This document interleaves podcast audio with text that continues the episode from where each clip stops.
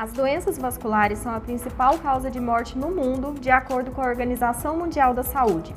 Estamos aqui hoje com a doutora Mariana Rafaela, cirurgiã vascular e médica cooperada da Unimed Anápolis, para falar um pouco mais sobre os cuidados que precisamos ter com a nossa saúde vascular.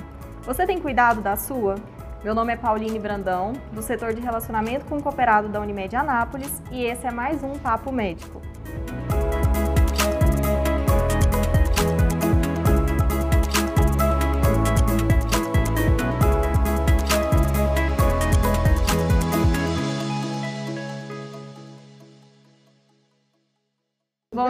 Doutora, seja bem-vinda. É um prazer tê-la aqui conosco, ainda mais para falar sobre esse tema tão importante né, para a nossa saúde.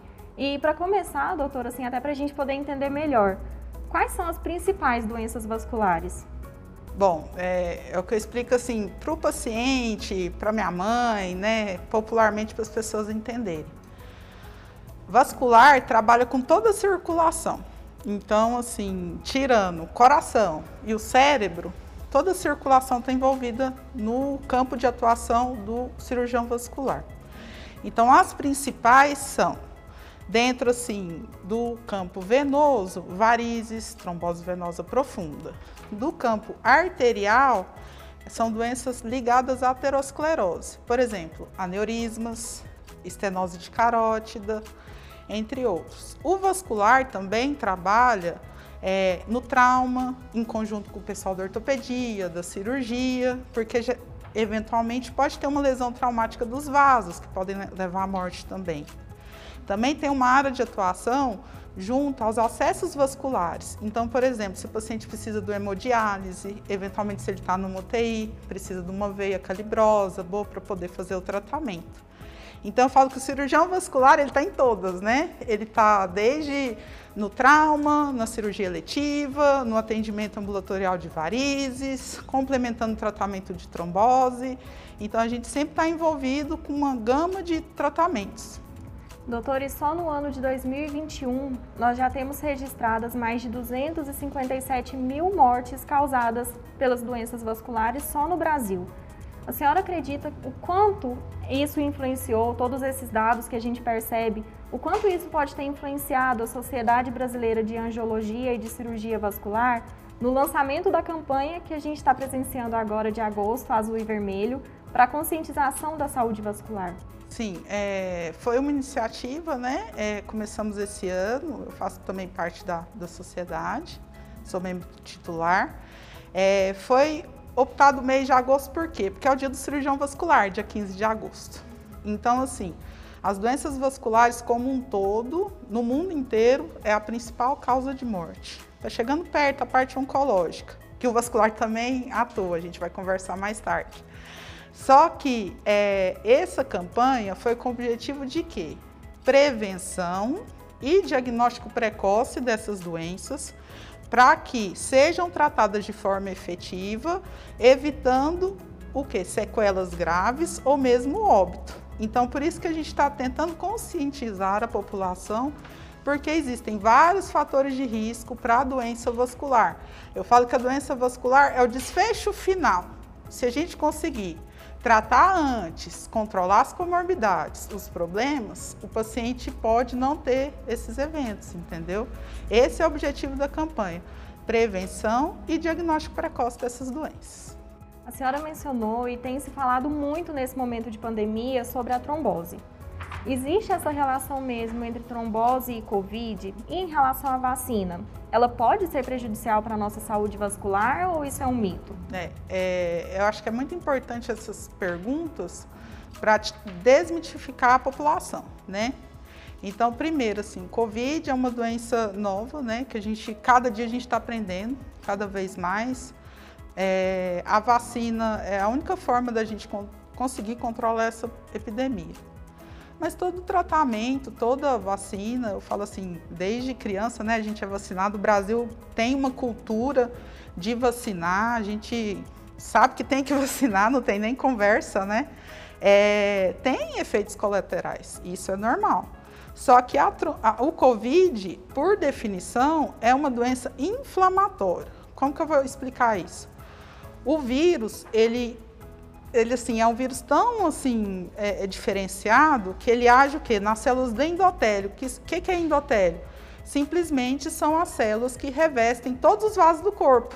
Então, por isso que tem paciente que tem uma é, acometimento pulmonar mais grave, tem paciente que tem sintoma gastrointestinal, tem pacientes que viram e falam assim, ah, depois que eu tive Covid eu, eu esqueço as coisas, não tenho mais a mesma capacidade de concentração.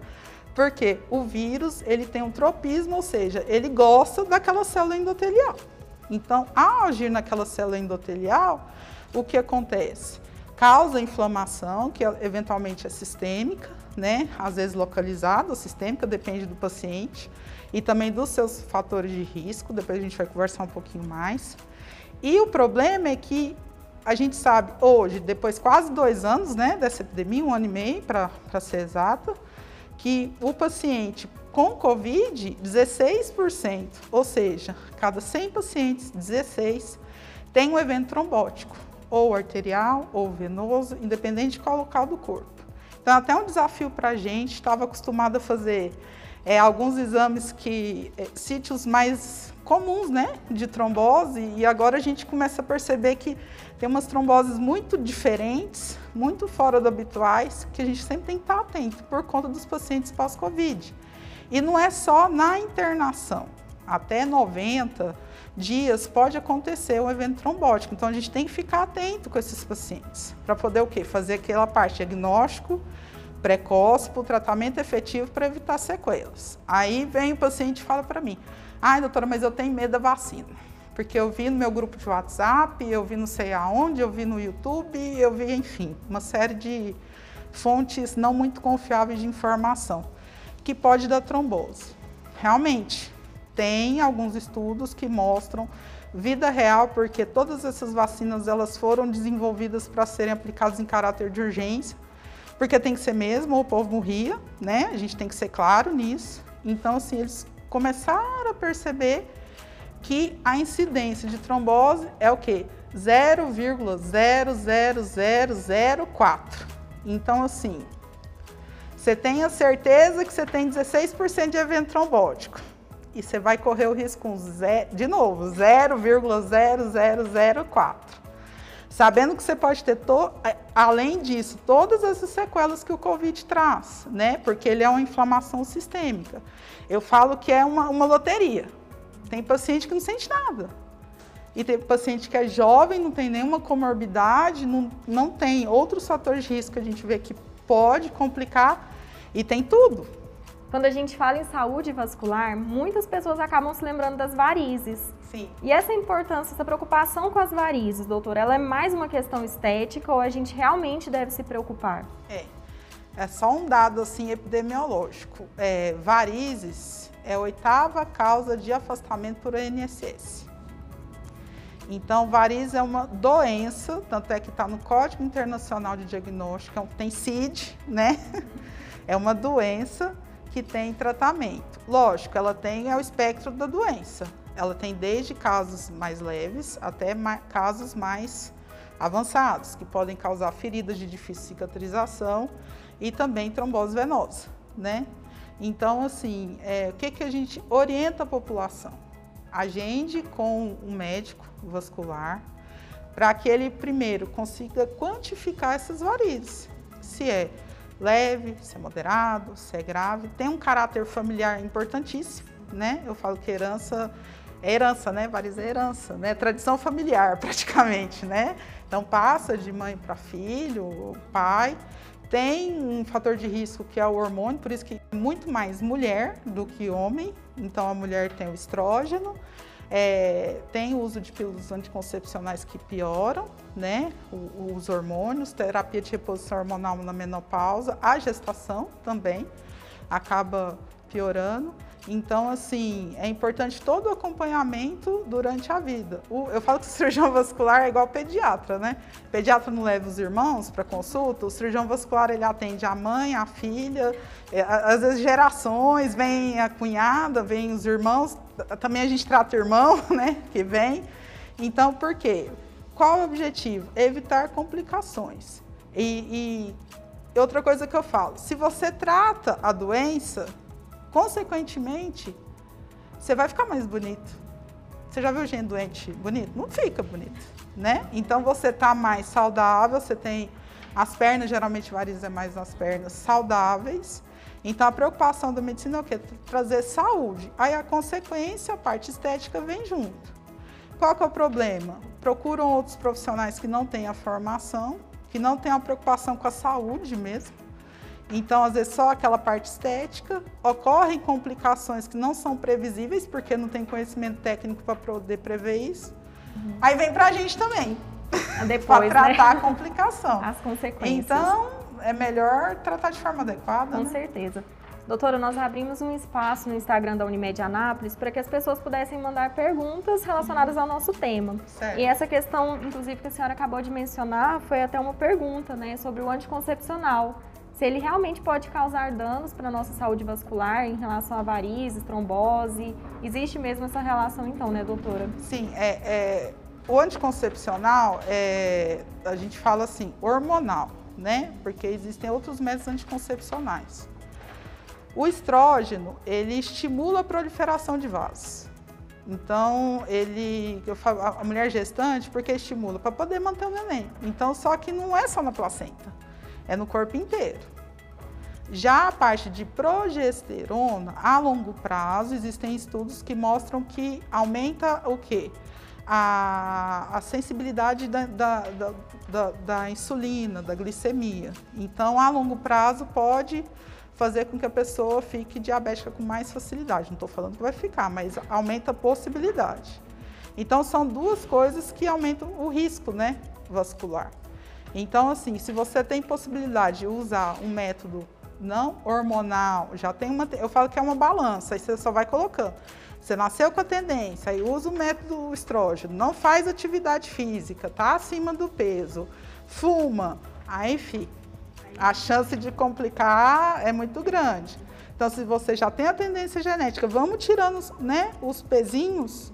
Então, a gente tira a parte da alimentação, que é muito importante para a saúde vascular, controle do colesterol, o diabetes.